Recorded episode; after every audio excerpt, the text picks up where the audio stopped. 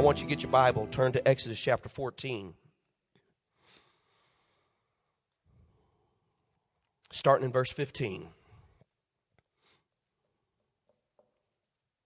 What we have determined to this point over the last two weeks is, is we've been in Exodus now for two weeks. This is our third week.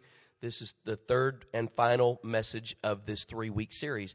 That if you've been keeping up with, great. If you missed a week or two somewhere in between there, get on the website, download that, and hear it because I really believe it's going to be a blessing to you. But here's what we've learned uh, in a nutshell over the last two weeks. The first week, we we talked about the desert experience, and we learned about the way that God leads us to the Red Sea. You remember that? We said when God is leading us to the Red Sea, He leads us the long way the other way, and from in front. I'm not going to go into all that, but that's, again, you can get that and hear it. These are the ways that God leads us to the Red Sea. And then we learned last week when we get to the Red Sea and we find ourselves with one foot in the water and one on the land with the enemy coming and nowhere to go, then we begin to hear the instruction God has given Moses at that point. Those instructions are these. God says, Don't be afraid. Well, we learned that we're going to be afraid. What was God saying? God was saying, do not let fear, I believe, God was saying, do not let fear immobilize you. Don't let fear keep you from doing what God is saying to do. Number two, that He was saying for them to stand still. That meant for them to stay out of it. Because so many times we try to take the ball and run. And God is saying, I'm about to do something. You stay out of it. Stand still. Number three, keep your eyes open so you can watch and record and remember how God saved you. And so here we are today, week three, looking at this working text in Exodus. Uh, let's let's say hypothetically at this point, you're an individual who's been here. This is your word. You've been tracking this now. Here we are on week three, and you say, Pastor, I've done I've, I've, I've, studied, I've prayed about the long way, the other way, the front way. I, I, I, have I've been praying and asking the Lord, been trying to be obedient and not be afraid and all these things you're saying. I standing still, keeping my eyes open, but here I still am because remember, having said all this, we still haven't crossed the sea. We're still at the Red Sea. We still haven't gotten into the water yet. Am I right? And so this is, this is where we find ourselves desiring to know what to do now. As we still haven't, we're still not in the, on the other side of the Red Sea. We're still in the same predicament that we've been in all along. So look at verse 15. At this point, the Lord says to Moses, Why do you keep calling out to me for help? Tell the Israelites to move forward. Take that walking stick and hold it over the sea. The water will open up, make a road where they can walk through on dry ground, and I'll make the Egyptians so stubborn that they'll go after you. And then I'll be praised because of what happens to the king and his chariots and cavalry. The Egyptians will know for sure that I am the Lord. Now, let me skip ahead to verse 21. Before we start dissecting this, I want to show you what transpired. Because this is what the Lord, what I just read is what the Lord told him to do. But now let's talk about what happened as a result of that. Moses stretched his arm, verse 21, over the sea. The Lord sent a strong east wind. It blew all night till there was dry land where the water had been and the sea opened up. And the Israelites walked through on dry land with a wall of water on each side. And the Egyptian chariots and cavalry went after them. But before daylight, the Lord looked down on the Egyptian army from a fiery cloud and he made them panic and their chariot wheels got stuck and it was hard for them to move. So the Egyptians said to each other, let's leave these people alone. The Lord's on their side and he's fighting against us. And the Lord said to Moses, Stretch your arm toward the sea again, and the water will cover the Egyptians and their cavalry and their chariots. So Moses stretched out his arm. At daybreak, the water rushed toward the Egyptians, and they tried to run away, but the Lord drowned them in the sea. And the water came and covered the chariots and the cavalry and the whole Egyptian army that had followed the Israelites into the sea, and not one of them was left alive. But the sea made a wall of water on each side of the Israel, Israelites, and, and they walked through on dry ground. I mean, when you read that, there, there's only one, one word I can think of to describe what we just read. Wow. I mean, wow. What if you, what if you're in the middle of all that? Wow. This, what we've got here is the culmination of all the storms and the deserts and the fearful circumstances that we've been going through. Think about these people. These are the same ones that just a little bit ago, just yesterday, they were so afraid and so confused and so helpless And now suddenly they find themselves at the end of our reading on the other side of all of it, closer to the promised land than they've ever been. I thought to myself when I studied this, what a change a few hours can make in our life when it's God that's doing our promoting and protecting and providing instead of us trying to do our own. It's just a few hours from the moment that God gives instructions. The enemy's closing in. They're standing on the edge with nowhere to go, thinking this is the end of our lives, hugging their kids, gathering them together. I love you. Can't believe we're going out this way, right? I, we're going down. I don't know what we're going to do. Here they are. They're gathering. And a few hours later, they go from that to they're on the other side of the Red Sea. They're looking back at the Red Sea, and all of the enemies that chased them are dead. Just like we finished last week by saying, this enemy will never bother you again. They found that to be true on that day within the space of a few hours. Desperation, a few hours later, the enemy is dead and we'll never even see that enemy again. Now that's great, isn't it? This is where a lot of people would slow down and preach and we'd shout and we'd have a big time. And I'm all for that, except for I want to give you something that's going to do you more good than jumping around and waving a hanky. Although I'm all about, I'm good with that. I want to give you something when you walk out of here this week that's going to help you cross the Red Sea.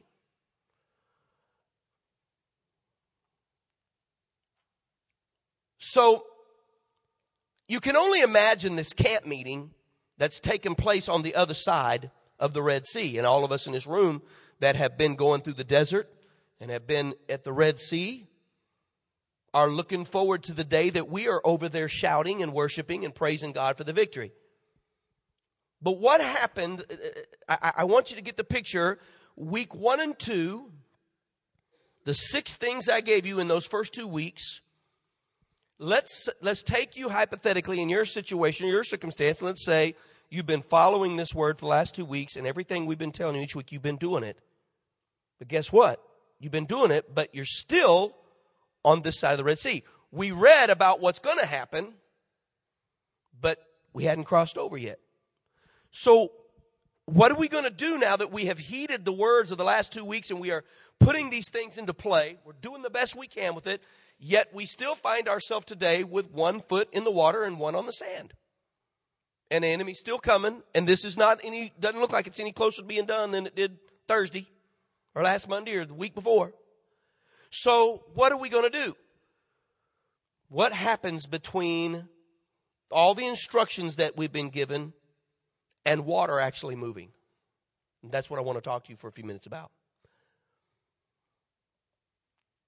Something happens after Moses gives the people the commands. Apparently, Moses goes into a serious prayer meeting. It's not recorded in Scripture. you can read the story and it's not there. But apparently, he goes into this prayer meeting as any leader would, having gathered three million people together who are desperate and told them, Everybody settle down, it's cool. Don't be afraid. All right. Everybody stand still and stay out of it. Yeah, right.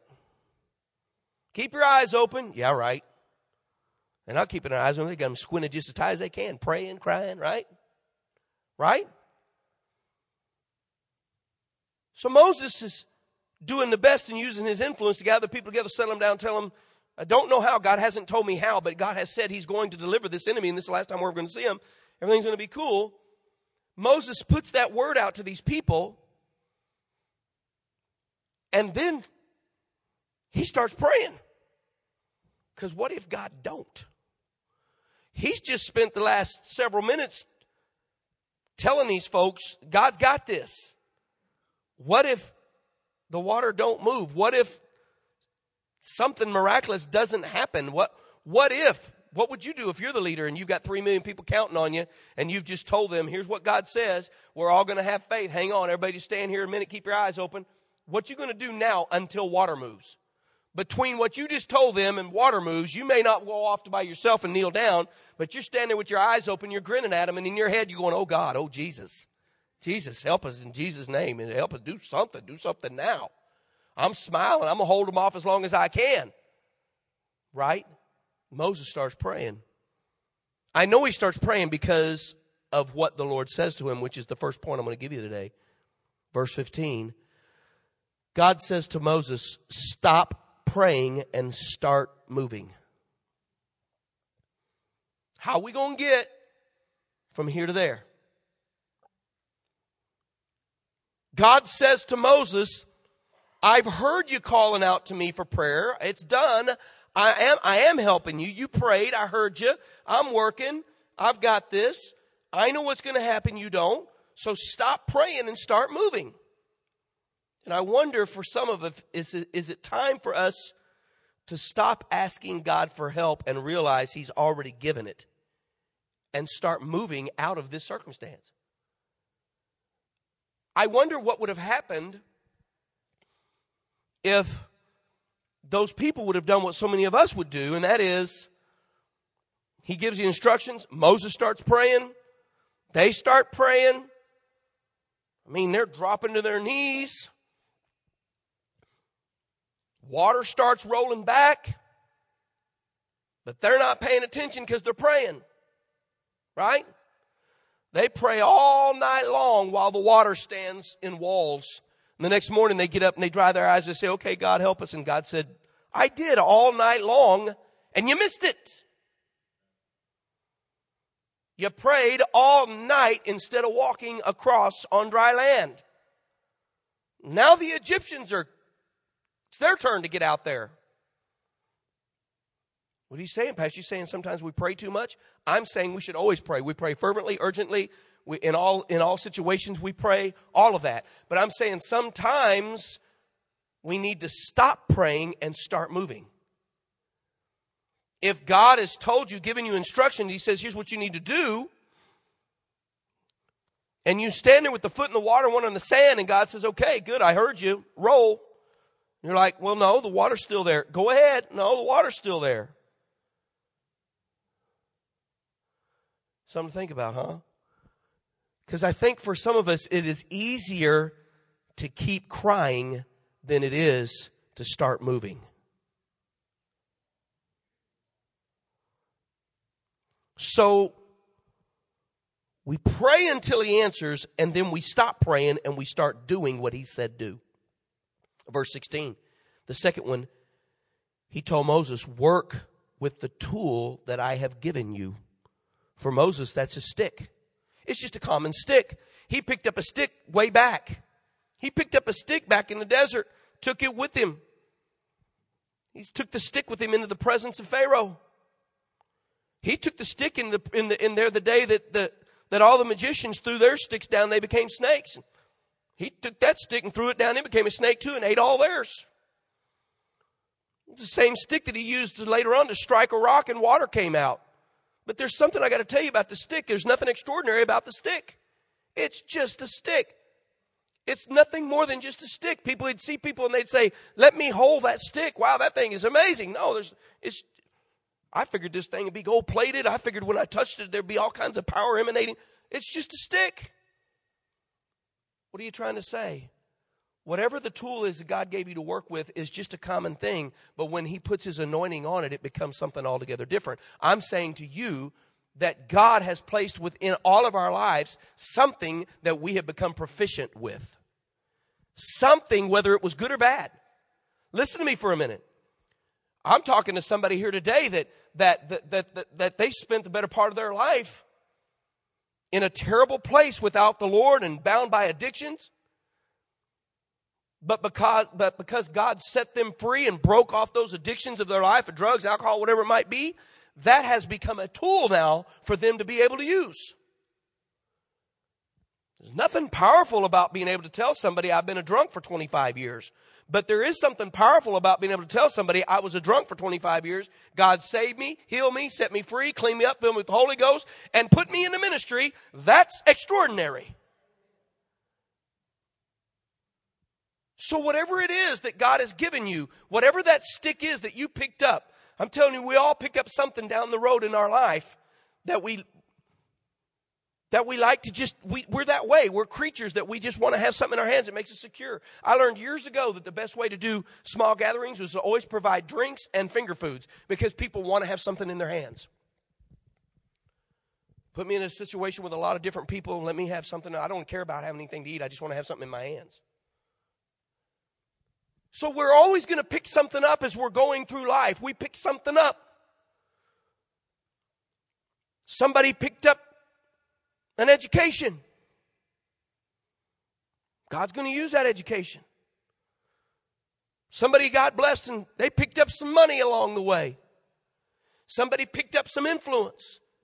Somebody picked up a miracle. They were sick. The doctor said, You're going to die. And God healed them. And now they've got a powerful testimony. They picked up a testimony. Just an ordinary thing, isn't it? Just ordinary things. Yet when we put them in God's hand and he anoints them, they become very powerful, like the stick that Moses is about to use.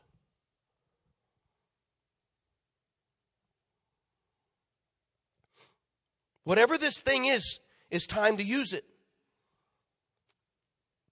It's what you've learned how to have command of. And God says to Moses, this happens for you, this happened to be a stick. So take hold of that stick and stretch your hand where at? Over the distraction and start parting water. What is that thing that God gave you that doesn't seem like much, but yet you've used it over and over in your life? This is the thing God is going to use to part water. So take your hand and begin to hold it over the water with that common thing at the end of it that has been committed to God. And water will start moving. Hadn't moved yet, but it's going to start moving now. And then, thirdly, verse 15 said that God told Moses, Move everyone that's under your influence forward. Tell them to start moving now. Can you imagine when God when when God says this to Moses and Moses said, "Okay, hang on a second. and he runs up to the front of the line to the guy that's the closest to the water, the one that's his feet, his feet are in the water and the guys are pushing behind him. And he goes up to him. He says, "Okay, it's cool. God said go." Well, I don't think so. Let's give God a few minutes here. There's some folks that are still praying. God says we're done praying. God says, I'm going to take this stick and I'm going to hold it over the water, and the water's going to part. It hadn't parted yet, but He said for y'all to go ahead. It's quiet in here today, isn't it? Pastor, I don't want to go well. I want to wait. I want to wait until this is safe. And God is saying to you today, don't wait for perfect conditions to do what He's telling you to do. Safe is not faith. Safe is not the way God opens up water. God opens water in faith. Stretch that hand out and then use the influence that you have. How hard would it have been for a mama standing at the edge of that water with her baby when the pastor said, Go ahead, hon, step on. God's going to move the water. And she says, I'm just going to trust God. And she stepped out. And when she did, water moved. So many of us spend our lives waiting for water to move before we go. And God says, I don't move water till you get in it. I don't move water till you get in it. I didn't tell the, the, the, the, congregation the first, the first sermon, I didn't tell them this, but it struck me, it came to me. I remember from studying where, where that, um, one of the times that the, that the Israelites had to cross the river, they crossed at a time where the waters were very high, and the, the Lord told the, the priests who were carrying the Ark of the Covenant to go and I remember studying that, and, and the way that that came out was those guys walked into water. In fact, it said that they stepped off of banks, and that they knew with that heavy weight on their back that if the water was there when they went down, they were going under. but they ended up jumping out. Four, four guys with an ark on their back jumped off of a bank into water over their head, and when they hit the ground, the waters rolled back. Sometimes this is the way you're going to get to the other side. Safe won't get you to the other side. Those that said, I hated the desert. I hated the desert. And then I got to the Red Sea and I wished for the desert. Huh? And now the pastor says, and now I got to jump in the water, carrying my kids and my stuff. He's saying we got to go ahead and jump. Moses says something's going to happen and he don't know what. He's going to hold his stick over the water, but he don't know what. But he's saying for us to go. God is saying, you got to go. Move and move everybody in your influence. And he'll take care of the details. You can't, we learn that from the desert. We have to obey in faith when God says. And so we start moving and we start using the stick and God starts moving the water and then God speaks again. And he says three things. You'd think that this would be a comfort at this point. Part of them are. The first thing he says to them is, as they start moving, he says, I'm going to open up a road through the water. And they're like, awesome. This is good. Thank you, Jesus. Somebody said, thank you, Jesus. He says that the farther we go, the water's going to open up and he's going to make a road through it. And then he says, and by the way, before you shout, I'm going to make your enemy chase you down that road. It's in there, read it. And everybody just said, oh, that's not revival. That is not what we signed. That's not camp meeting. We like the road through there for us, but we don't like the idea that they're going to go with us. I want you to notice that the road of deliverance will be your enemy's road to destruction. Because God can use the same thing to say that he uses to defeat.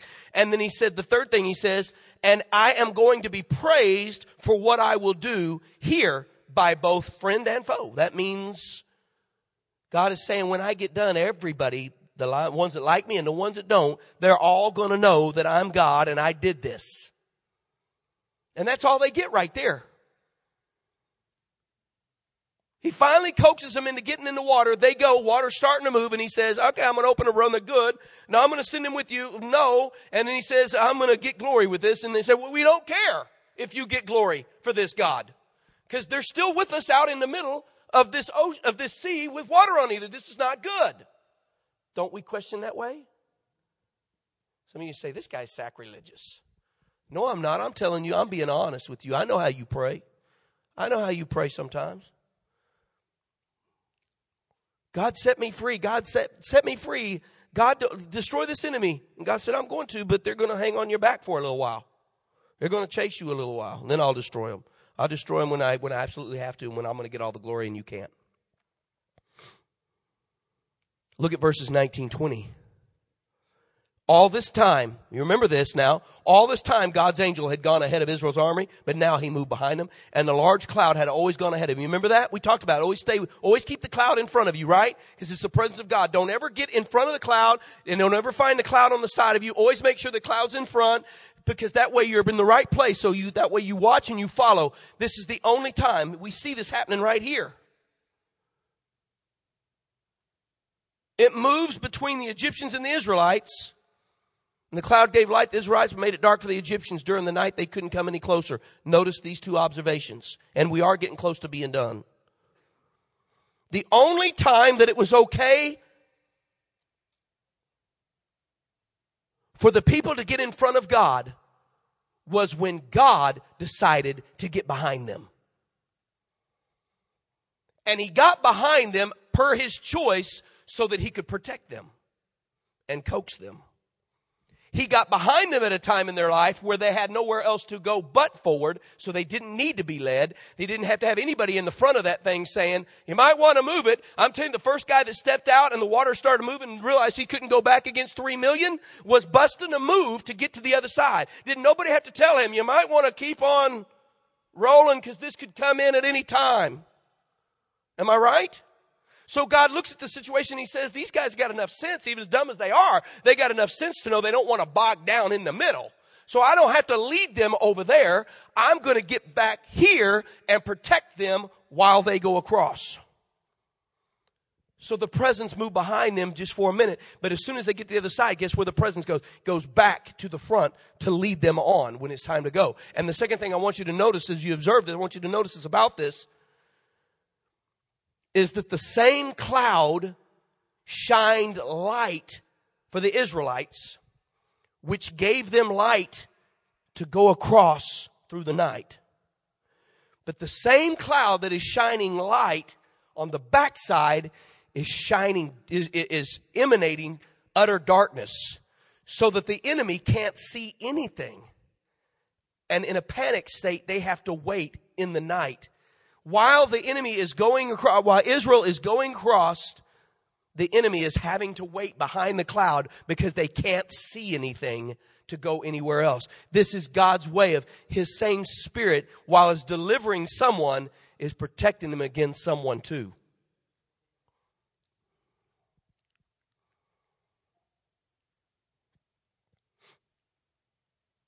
The same spirit that whips the devil protects you. Look at verse 28. Water came, covered the chariots. Egyptians follow them in the sea. All of them drown.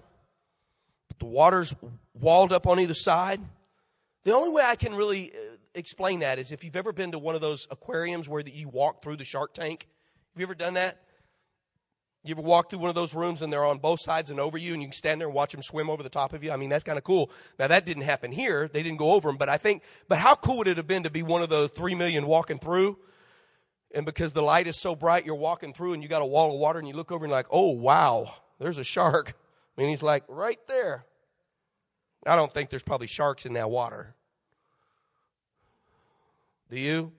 Some of you smart folks tell us what was in that Red Sea. I know they had reeds in the Red Sea. But whatever kind of fish and whatever kind of creature were, was in that sea, wonder if they could see it swimming around as they're walking through. And I'm talking about with a wall that may be 25 feet high. Our gym over there is 33 feet to the top. Imagine just a little bit shorter than that, or maybe that high. The wall of water being that high, and you're five feet, six feet tall and you're walking through looking up like this.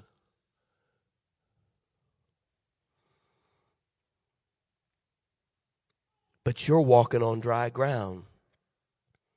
Look at the conclusion of the Red Sea experience. These people, they, they were so tired, they're so afraid, they're upset, they're confused. They've been through the desert. They've been at the Red Sea trap. And finally they, they make their way to the other side. And verse 30 says, on that day when the Israelites saw the bodies of the Egyptians washed up on the shore, they knew the Lord had saved them because of the mighty power he had used against the Egyptians. And the Israelites worshiped him and trusted him and his servant Moses. And this is our conclusion. And I want you to hear this. If you've been asleep for the last few minutes, wake up. Because this is, this, this is the conclusion. Those of you that were here week one, we've we are fixing to tie this thing together. These verses right here tell us that at the conclusion of this, when they got to the other side, three things had happened. They knew what God had done. You could see it, it's right there. They worshiped God and they trusted God and his servant, Moses. So, this whole experience of having been freed, then led through the desert, then at the Red Sea. This whole experience has made them, they're, they're, different, they're better.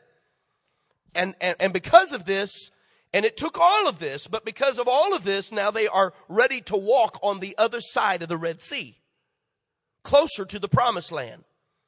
Is this what God is doing in your Red Sea experience? Well, absolutely. There's no question. This applies to you. But this is what I want you to get. Absolutely get. When we started this, we determined in week one that these people were doing three things. They were crying, blaming, and murmuring. Do you remember that? They were crying out to God. They were looking for somebody to blame who caused this. And they were, they were complaining or murmuring to anybody that would listen. And we said, we understand that because that's what we would do, right? we get in a real bad situation, of course we're going to cry out to God. We're going to figure out who, who, who caused this mess and, and then we're going to complain until it gets right. Am I right? I want you to see what happens from this side of the Red Sea to that one and why God lets you do it. People who had been crying, blaming, and complaining now, scripture says, are knowing, worshiping, and trusting. That's why. Now, on that side, they're saying, I know this was God that did this. Had to be God. Could nobody else have brought me through that desert? Nobody could have brought me through that wilderness. Nobody could have got me through that Red Sea. This had to be God. I know God is real. I know He loves me. I know He's for me. Only God could have done this. And they're worshiping. They're not crying anymore. They go from crying to knowing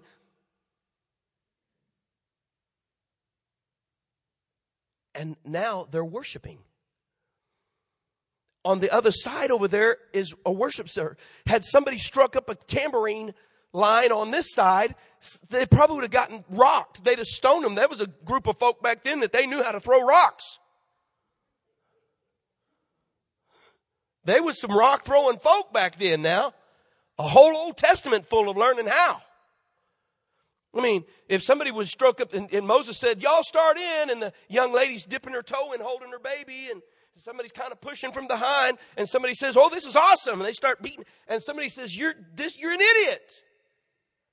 You're an idiot. To go from that mentality to on that side, then they say, now get the tambourines out. Now we're ready to worship. And they're trusting. Over here, they didn't trust nobody. In the desert at the Red Sea, they didn't trust God. They didn't trust Moses. They didn't trust each other. They didn't trust nobody. But after this, yeah, this is a God we could trust. You hate your desert and Red Sea experiences? Sure. But they happen for a reason. God is doing some amazing things in our lives by allowing us desert experiences and Red Sea circumstances. Amen. So let's pray. This is a good change. This Red Sea experience is, is just for my good. None of us like the desert. None of us like the storms. But when we get on the other side, we can we start understanding a little bit more about it. Lord, I, I pray for us, myself included, Lord, all of us have been through seasons where we have cried and blamed and murmured. Thank you, Lord, which is so ironic now for us to be able to say, having crossed the Red Sea, thank you, Lord, for the desert and the Red Sea experience. I'm so thankful, Lord, to know that you're in control. And I worship you and I trust you more now than I ever have in my life. That's what God is teaching us. Three weeks of us drilling down. I mean, these haven't been these haven't been ice cream kind of Sundays, have they? They've been get your steak knife out, Get your dentures in there secured real good so you can chew on this meat, steak. God is doing a work in our lives. And many, many of you have been on that road of the storms in the desert and now the Red Sea. It's time to cross over, though. You've been crying and praying. It's time to start marching. It's time for somebody here to stop waiting for perfect conditions. You say, Well, I've been, when this happens, I'll go. And God says, It's not up to you to tell me when you'll go. I'm not going to open Red Seas until I open Red Seas. When I open them, you better go then. And God is saying it's time for us to go. all of those of us today who would say, Wow, this has been my series. Today has been my word. God has spoken to my heart. I'm just ready to get this in my spirit. I would say to you today the difference between the last two weeks and today is this. When we pray today, I'm not going to ask you to come and talk to God. Today, I'm going to ask you to come and hear from God. Up to this point, we've been crying, praying.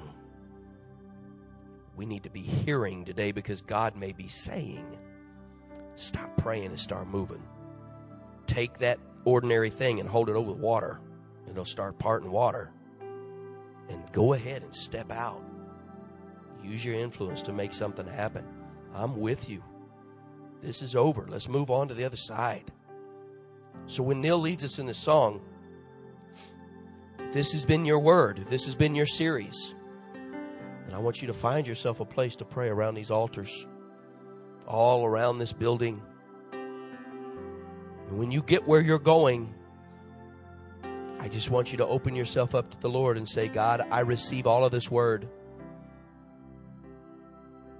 And I'm going to sit here for the next few minutes and let you talk to me. And he may not tell you everything, but he's going to he is going to impress upon you in your heart enough to get you into the water. He may not tell you about the end result, but he will say enough to you today to get you to go ahead and put your foot in the water a little deeper and to start moving. Are you ready? Come and let's pray for a little while. God bless y'all.